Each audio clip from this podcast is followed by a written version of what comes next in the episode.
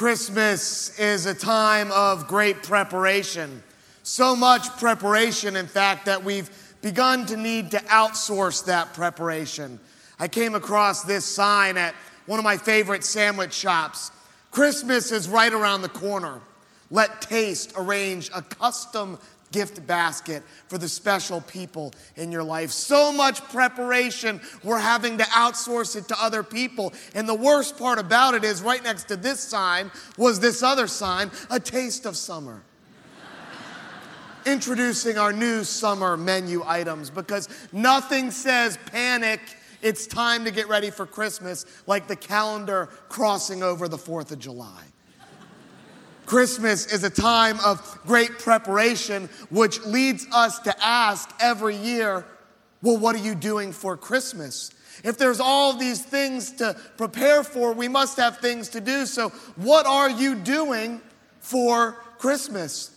There'll be parties for hosting, marshmallows for roasting, and caroling out in the snow. There'll be scary ghost stories and tales of the glories of Christmases long long ago. Maybe the answer to your question, what are you doing this Christmas, sounds a little more like this it's the day before Thanksgiving, and you're trying to, to hold down the fort and protect the sanctity of our Thanksgiving holiday and not let Christmas creep in. You're trying to honor the pilgrims and all they went through to survive those long New England winters, and you're trying to just get to Thanksgiving without Christmas when all of a sudden you find yourself in Colonial Williamsburg with your family, spending $75 on ice skates wondering if your Christmas budget can, can withstand this pre Thanksgiving siege. And, and so eventually you get through Thanksgiving, but, but after you get through Thanksgiving, now it's time to put up the tree, except your kids want to put up the tree on the same weekend that the Williamsburg Christmas parade is which is the longest Christmas parade in the history of Christmas parades. So they say, Dad, can we bring the dog to the Christmas parade? And it's against your better judgment, but it's Christmas, so you don't want to say no. So you take the dog to the Christmas parade, which just happens to have ev- every other float dogs in the parade. So you listen to your dog bark at the dogs, every other float in the parade. And then you come back to your house in order to decorate the tree like you were going to that weekend. And all of a sudden, your in laws show up with their in laws. Who are those people? These are your in laws' in laws, and now they're at your house. And right as your house descends into chaos, you're thinking, oh, My house is in chaos. I haven't even faced the crowds of grand illumination yet. And the crowds of grand illumination are right before the argument about who blew the budget. And that's before the argument about what we're going to wear to Christmas Eve, which is before you even get to Christmas Day at all, when you have to decide whose grandparents are you going to first, which, which grandparents get to give the gifts, and how much much they get to spend on the kids. And by the end of the day, you're exhausted and you just want to go home. And your phone rings and it's your mom saying, Can you just swing by Suzanne's? It would mean so much to her. So you say to your wife, Why don't we go by Suzanne's? Your wife says, Who's Suzanne? You say, She's my cousin. And your wife says, I didn't know you had a cousin named Suzanne. Sorry, I didn't mean for that to get so biographical. And at some point in the midst of it all, we all begin to resonate with the great Christmas philosopher of our age, Ellen Griswold, who once said, I don't know what to say except it's Christmas, and we're all in misery. Have you ever wondered if there's a better Christmas question than what are you doing for Christmas? Is there a better question than that?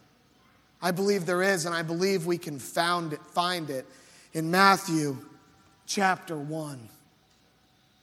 Now, the birth of Jesus Christ took place in this way. When his mother Mary had been betrothed to Joseph, before they came together, she was found to be with child from the Holy Spirit. And her husband Joseph, being a just man and unwilling to put her to shame, resolved to divorce her quietly. But as he considered these things, behold, an angel of the Lord appeared to him in a dream, saying, Joseph, son of David, do not fear to take Mary as your wife, for that which is conceived in her is from the Holy Spirit. She will bear a son and you shall call his name Jesus, for he will save his people from their sins. All this took place to fulfill what the Lord had spoken by the prophet Behold, the virgin shall conceive and bear a son, and they shall call his name Emmanuel, which means God with us. You see, at this first Christmas, Joseph is not presented with a list of things to do. He's presented with a list of claims to consider. You see, the question of the first Christmas was not, What are you doing for Christmas? But what are you going to do with Christmas, Joseph?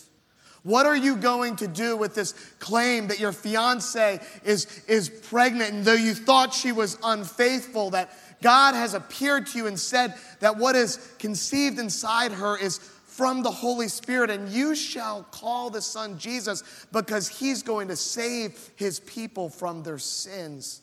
For this is Emmanuel. This is God with us. What are you going to do with Christmas? What are you going to do with the God who was with us at Christmas? You see, the claims of Christmas are really threefold. First starts with God, the idea that there is an unseen mover behind all of the movement you encounter in this world. That there is an unseen organizer behind every organism that you see. That there's an unseen artist behind the artistry in every sunset and every mountain range you've ever set eyes upon. But that's just the first claim of Christmas. The second claim of Christmas is not just that there is a God, that, that this God is with, that this God, as part of his very nature, has a quality that might be described as withness. You see, theologians and different religions, they debate the nature of God. They ask questions like Is God transcendent or is God immanent?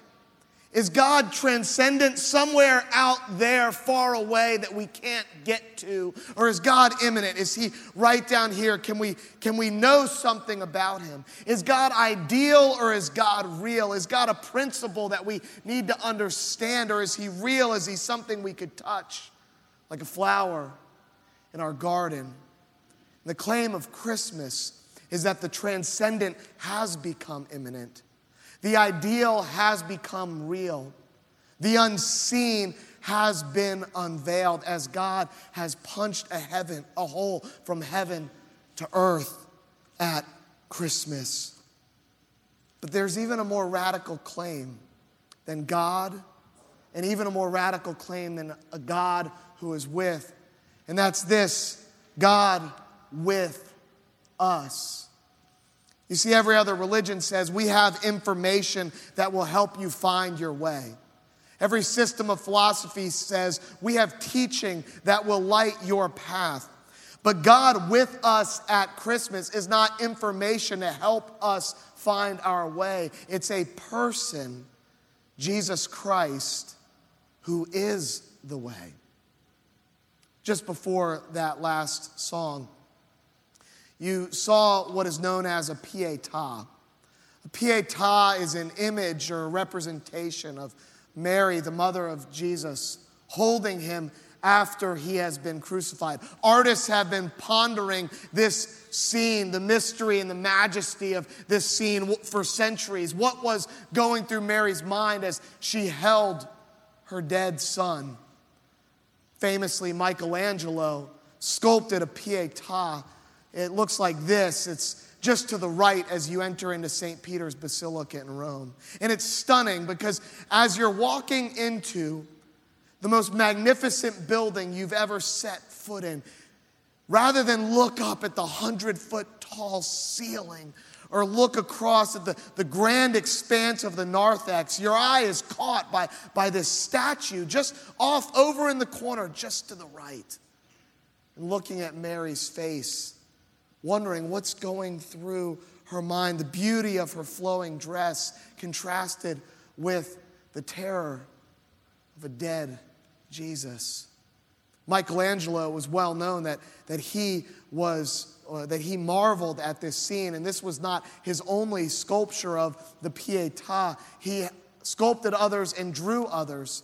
This is a, another one, a drawing that he did. And on this one, it's hard to tell in the picture, but, but he, he wrote something on the beam of the cross.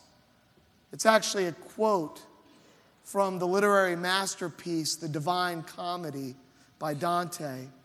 It says, They don't think how much blood it costs. You see, Christmas is not about the mighty God in a manger. It's about the God of all compassion receiving the curses of humanity on a cross. Jesus did not come at the risk of his life, he came at the cost of his life. And so the question is not what are you doing for Christmas, but what are you doing with Christmas? What are you doing with this claim of God with us at Christmas? In the Christmas story, there's a remarkable aspect of Joseph's life. I read you a piece of the Joseph story earlier, and maybe you picked up on this. But Joseph doesn't say anything, he's silent. Not just in this section of Matthew, in all four Gospels, Joseph is not a man of few words, he's a man of no words. He only listens. Our final song calls us to listen, entitled Hark the Herald Angels Sing. Sometimes in the 21st century, the meaning of the word hark can be lost on us, but hark means listen, hark, listen, hark. The herald angels sing, listen to the claims of Christmas. Veiled in flesh, the Godhead see. Jesus, our Emmanuel. Hark, listen, and then ask, not what am I doing for Christmas, but what am I doing with Christmas? And I invite you to consider taking your faith and placing it in Jesus Christ, the God with us. Taking your trust, whatever it is you're putting your trust in, and transferring it over to Jesus Christ because the God who was with us in Jesus deserves a response. And so, what are you doing with Christmas?